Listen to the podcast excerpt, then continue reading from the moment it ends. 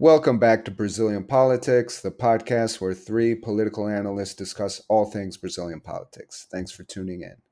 This week, we will talk about the ongoing saga that is the government's relationship with Congress, the performance of the government in this pre Carnival period, and some points of external turbulence and their impact on Brazilian politics.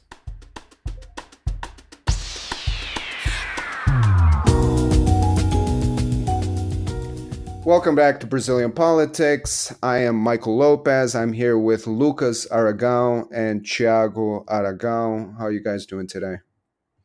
Everything's well. How's everyone? Thanks for having us, Michael. It's a pleasure to be here. Thank you, guys. All right. Uh, I'd like to start uh, today's podcast on a little more optimistic note, uh, as the optimist that I am. And uh, I'd like to talk about an interview from last week where the president of the lower house, the speaker of the lower house, Rodrigo Maia, in an interview with GloboNews, stated that in the last three months, the relationship with President Jair Bolsonaro has improved greatly. Um, I think it's noteworthy that this is coming from a, a, guy who was relentlessly attacked by the, the Bolsonaristas, Bolsonaro supporters, as a representative of quote unquote old politics.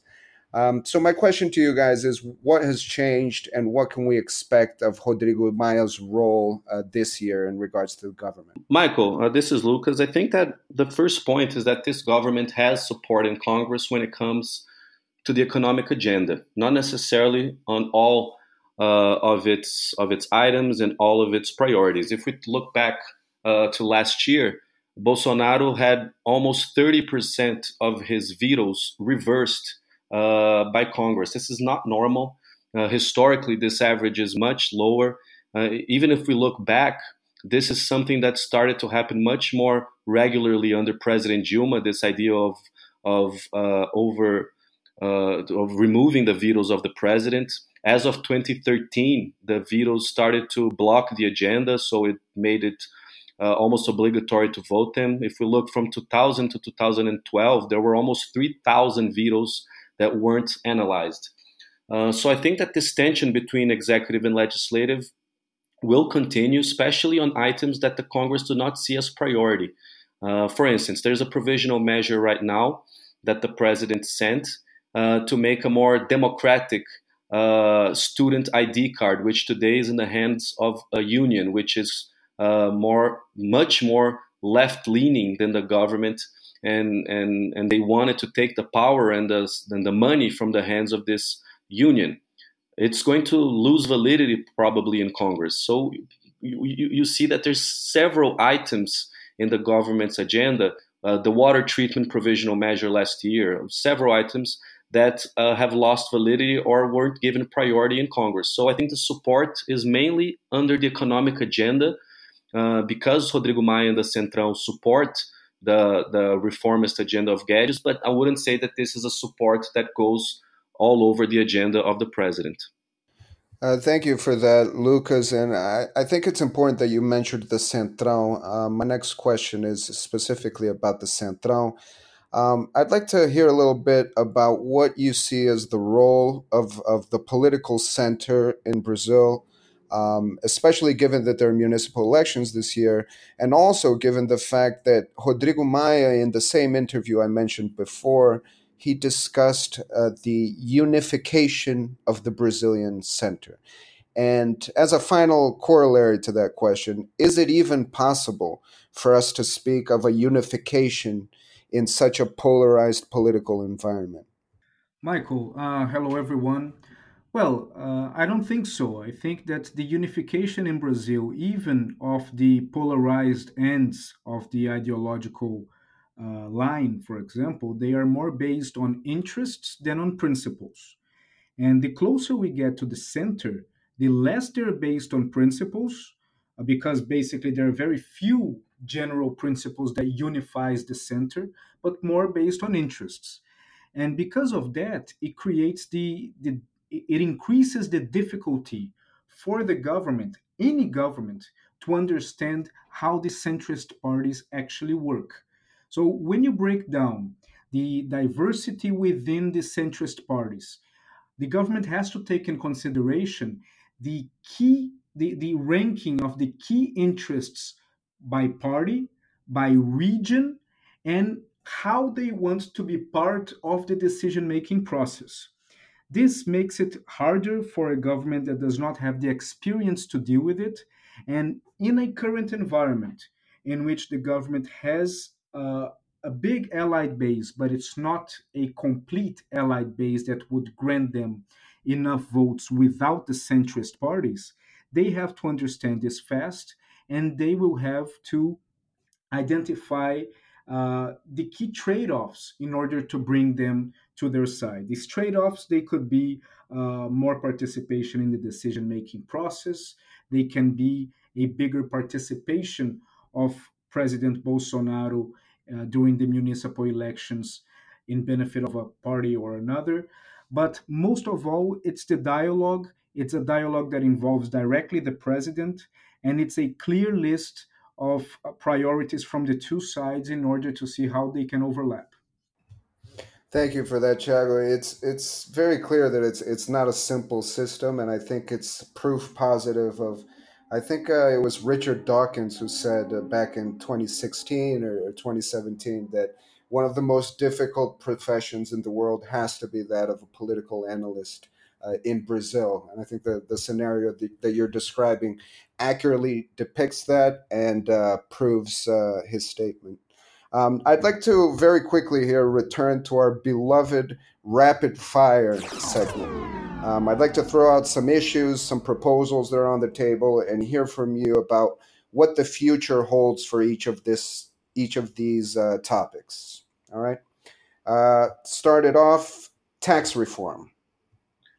Uh, I think tax reform will be more of a simplification rather than a massive overhaul of the tax code in Brazil.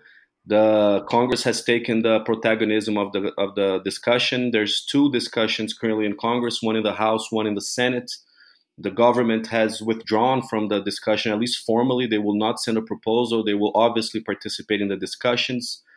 Uh, there's a special committee that will be formed with 20 congressmen from the House and 20 senators to come up with a consensus between the two proposals of each chamber.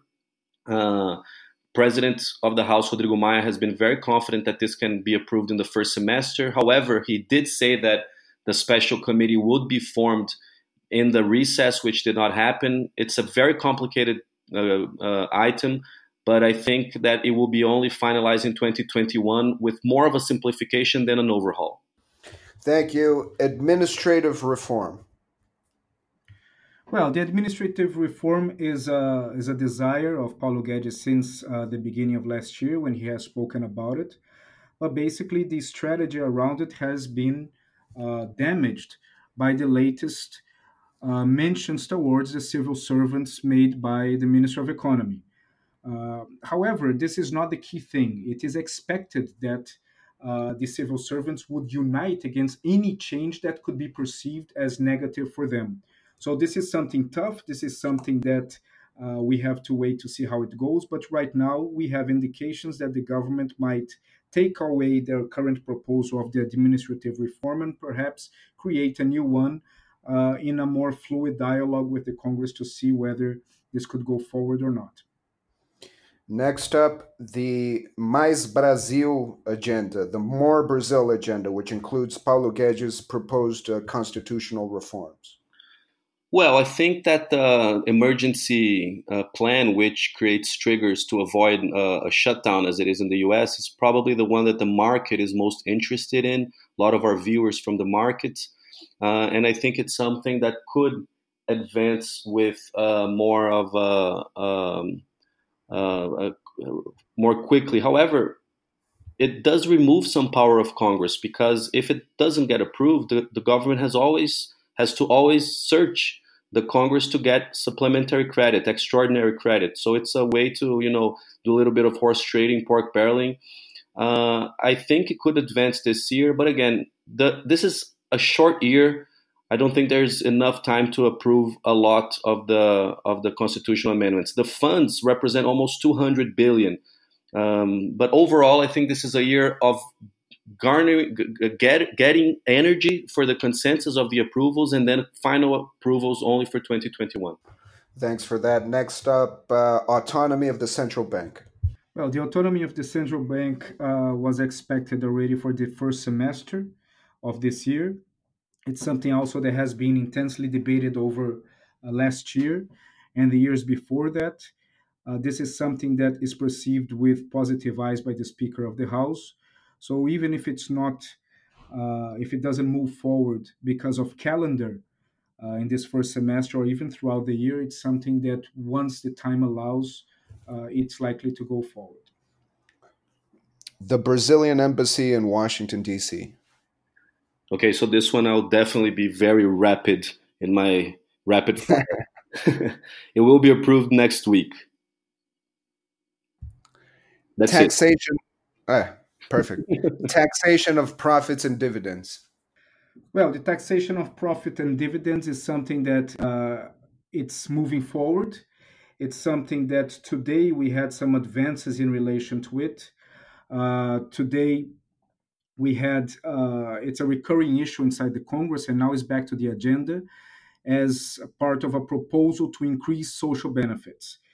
Uh, it is labeled as the provisional measure uh, 898, and uh, it's a very detailed program, but also aims at compensating for the increased expense uh, within the current proposal by uh, led by Randolph, the Senator Randolfe Rodrigues. So we have to see how the government will face the issue uh, during the vote. It is a matter, uh, if this matter is approved by the committee with the current text, the chances of its reversion on the floor of the lower house and the Senate increase considerably because of the lack of alignment between Senator Randolfe Rodrigues and the government. If it is not successful, the present veto is the last resort for the government to be able to adjust this further down the line uh, according to their own views since the current initiative is not aligned with the government. Uh, thank you, Thiago. And just for our listeners, we are recording this on Tuesday, February 11th, uh, just because you mentioned uh, today. Um, next up, Bolsonaro's political party, the Alliance for Brazil. Okay, another answer that will uh, be according to the segment Rapid Fire. I think Aliança will not come out as a party this year. I think the the regulatory uh, obstacles are huge to get the approval from the electoral court, which hasn't made it super clear on how the digital signatures will be collected and through which process. So I think Aliança is not for the municipal elections of October. This is something that will uh, only probably be finalized in the in the next year or the other one for 2022. Perfect. Thank you. The relationship between Brazil and Argentina. It's a relationship that began with difficulties since the the election of the Fernandez duo. Um, it, we're going to see several difficulties throughout the, the, the year and next year as well. And we have to see also the impact uh, of the deceleration in China because of the coronavirus, how this will affect the relationship between the both between both countries, particularly within the auto automobile sector. Um, there is a fear, a general fear, because the amount of parts to produce an automobile, uh, the, the grand majority of these parts, uh, they come from, from several places. They're rarely produced inside the country, and a, a bunch of these products they come from China. And I even read today something that is interesting that even if you have 99% of all the pieces to build up a car, you still can't do it. So this can affect the relationship between the two countries, since this is one of the key aspects in the industrial uh, export import in this uh, particular relationship. And lastly, the relationship between President Bolsonaro and the Minister of Justice, Sergio Moro.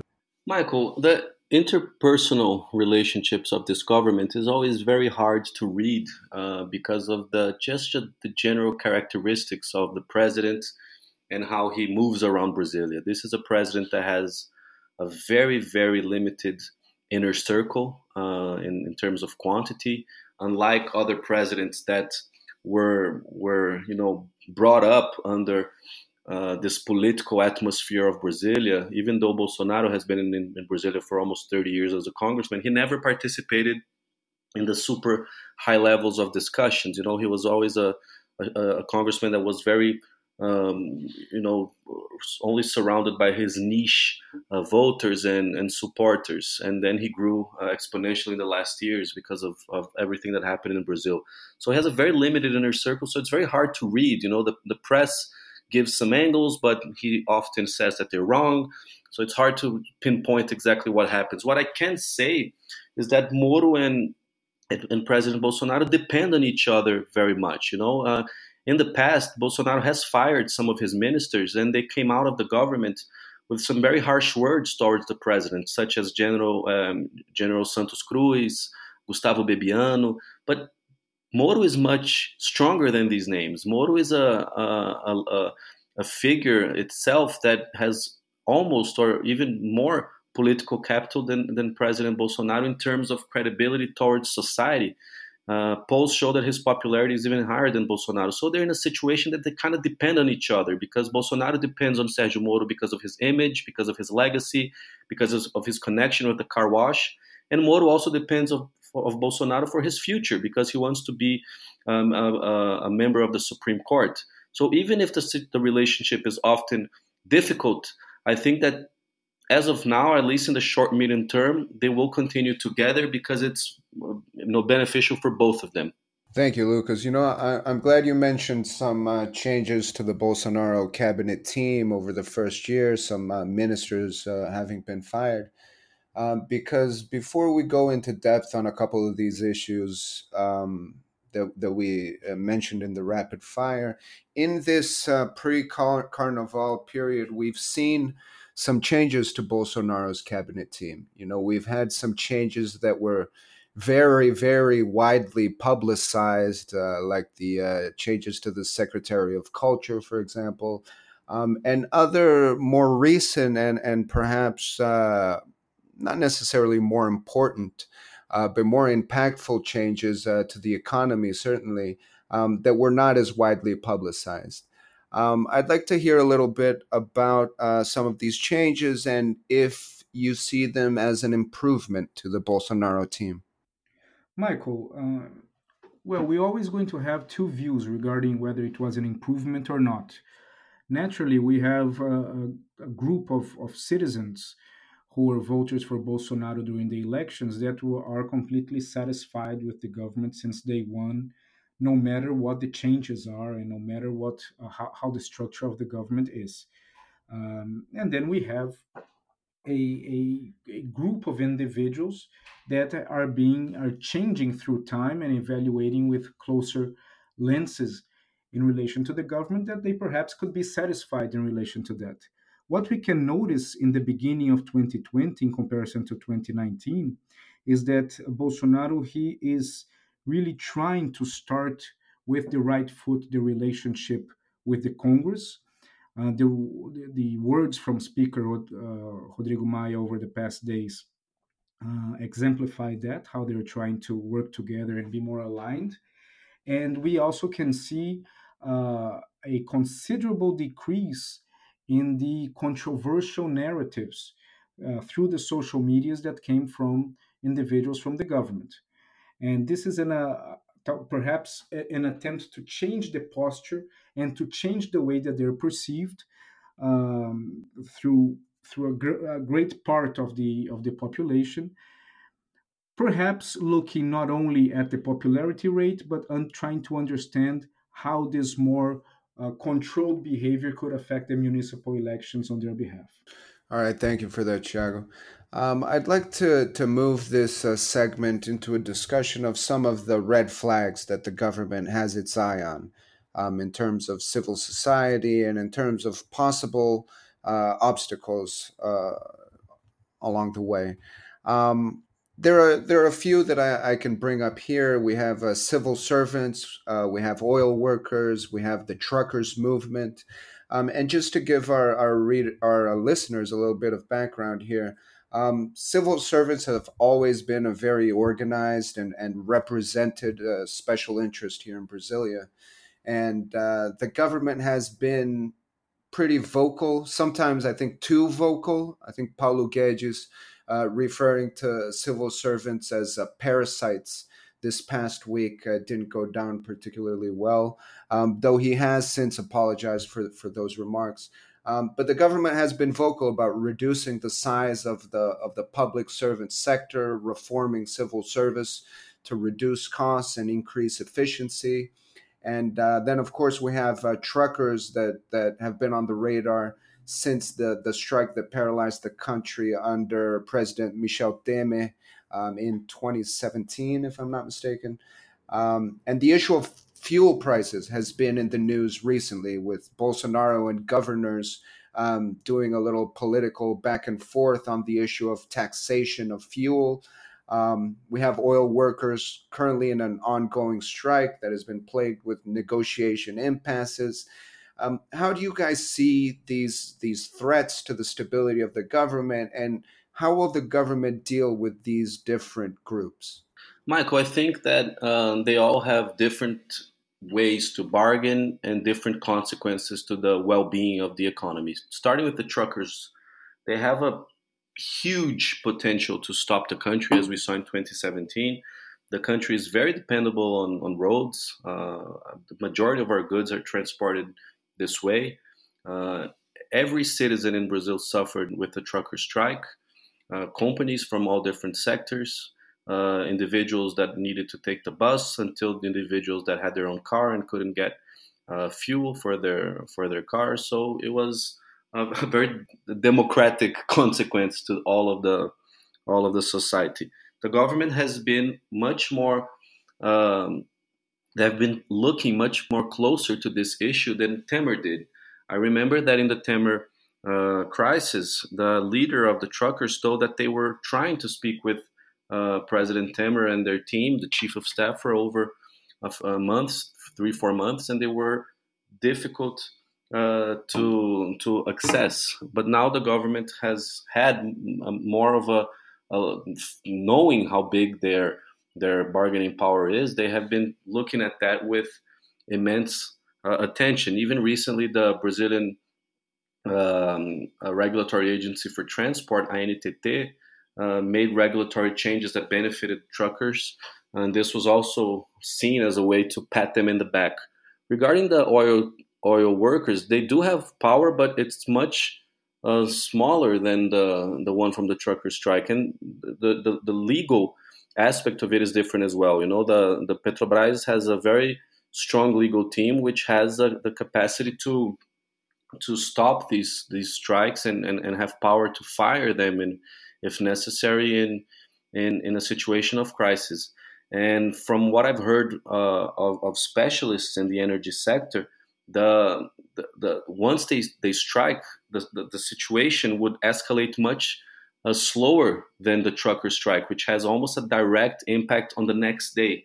Uh, while the, the, the the oil workers, we would feel it with uh, uh giving more breathing space for negotiations. Regarding public sectors, uh, civil servants, they have an organizing power not to stop the country, but to block agendas. You know, we've seen this throughout states when privatizations have come to assemblies in order, to vote, giving a lot of pressure for privatizations not to happen. We've seen it now with Paulo Guedes in a, a recent speech uh, referring to them in under some context as parasites, which they responded very strongly and, and were able to get some energy uh, against the administrative reform.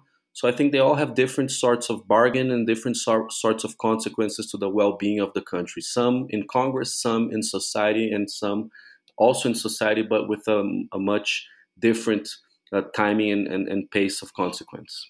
Uh, thank you for that, Lucas. I think that was uh, very well put. Uh, I'd like to close uh, this week's uh, podcast with a discussion that I think is important for us to have, as as it has uh, very important uh, social and economic uh, consequences for the country, both international and uh, domestically.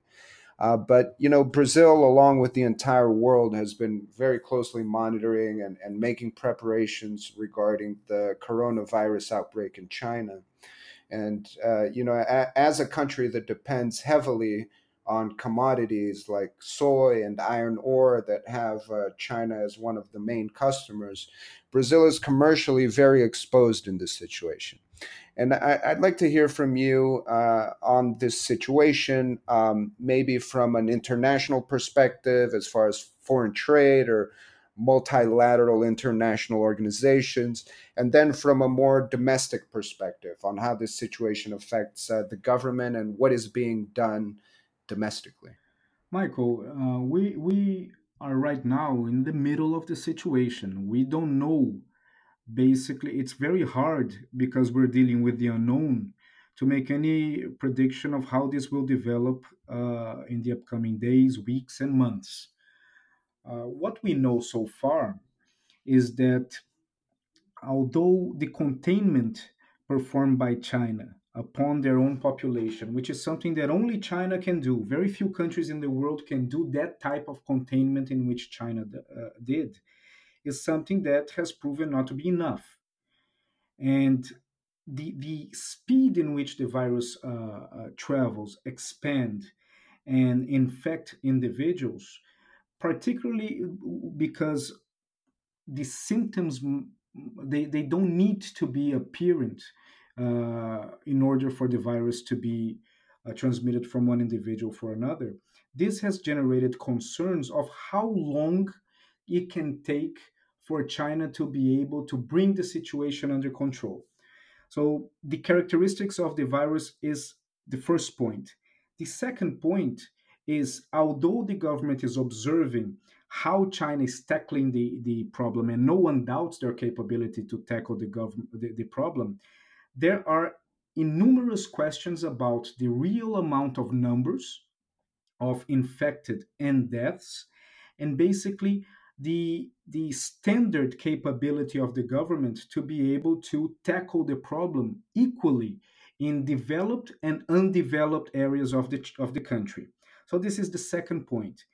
Third, the third major question is if this problem initiates if the coronavirus initiates another big focus of, of problem similar to what's happening to China in another country, how well would this other country would be able to tackle and deal with the problem. For example, Thailand. So there are certain questions that naturally needs to be answered before anyone can predict how this will affect the global economy and how long this will go. But one thing is, is critical. All the countries that exports uh, to China, they have to be worried about that. And even after the solution comes, each of these countries, they have to understand that the diversification of their own products of exportation must happen in order to prevent similar situations like that in the future. So, what we can see is that it might affect the Brazilian economy, it might affect the Argentinian economy, it, it might affect the economy of every country that depends on China in a way that uh, is well beyond the the volume of the rest of the countries in which these countries exports to. Thank you for that, uh, Thiago. Uh, we will uh, continue to monitor the situation closely. And uh, that will do it for this week's episode of Brazilian Politics. I want to thank you, uh, Thiago, and thank you, Lucas. It's always a pleasure to d- discuss Brazilian politics with you guys. And uh, special thanks to our listeners. Um, tune in next week for more on Brazilian politics. Thanks, guys.